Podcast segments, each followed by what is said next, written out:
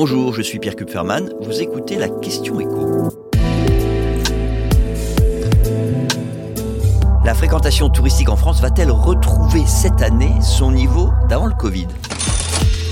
De nouveaux chiffres viennent de confirmer l'embellie pour les entreprises françaises qui vivent du tourisme. Ce sont les données de l'INSEE pour le deuxième trimestre, donc d'avril à juin. Alors, ces chiffres, ils ont un avantage, c'est qu'ils agrègent toutes les nuits passées en week-end ou en vacances, à la fois par les Français et les étrangers, et aussi bien dans les hôtels que dans les autres formes d'hébergement dédiées au tourisme, comme par exemple les campings.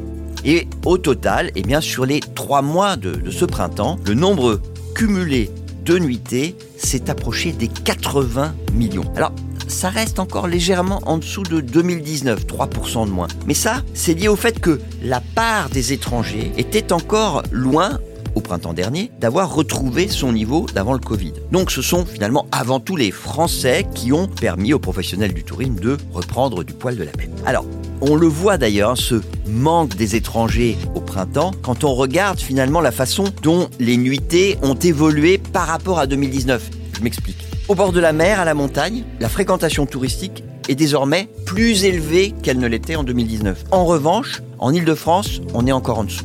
5% quasiment en dessous. C'est là la preuve qu'il manque vraiment les, touristes étrangers qui euh, viennent visiter Paris. Alors, ce qui est intéressant, c'est de regarder la tendance en juillet. On n'a pas les chiffres de l'INSEE, on a des chiffres d'une société euh, privée qui s'appelle MKG, qui est vraiment une référence en la matière sur le plan euh, du marché hôtelier. Et que nous disent ces chiffres pour la France? C'est que la fréquentation en juillet des hôtels a progressé de quasiment 15% par rapport à 2021. Bon, ça, à la limite, c'était un peu attendu. Il y a moins de chambres vides et surtout, les hôteliers français, c'est ça la vraie nouveauté, parviennent à rentrer plus d'argent, non seulement par rapport à l'année dernière, ça c'est sûr, mais même par rapport à 2019 donc avant la crise Covid. Pour vous donner juste un chiffre, hein, la hausse des revenus par chambre, elle est supérieure de plus de 14% par rapport à 2019. Ça veut dire que la demande est là, que les touristes et notamment les étrangers, acceptent cet été de payer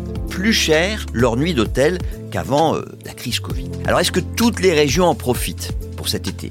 Ben, plus ou moins. On peut dire qu'il y a trois régions qui tirent vraiment euh, sacrément bien leur épingle du jeu. les très grands gagnants, ce sont les hôteliers de Provence-Alpes-Côte d'Azur.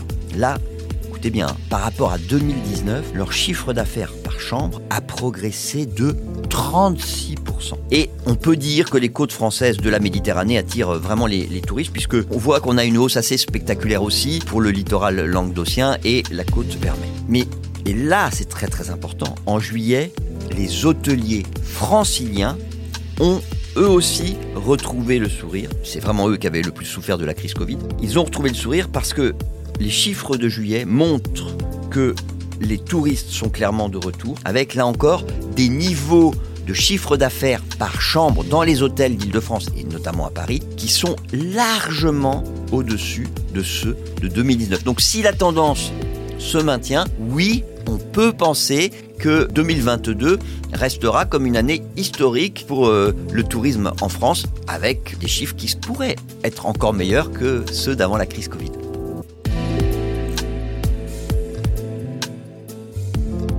Vous venez d'écouter la question écho, le podcast quotidien pour répondre à toutes les questions que vous vous posez sur l'actualité économique. Alors, abonnez-vous sur votre plateforme d'écoute préférée et n'hésitez pas à nous laisser une note ou un commentaire. À bientôt.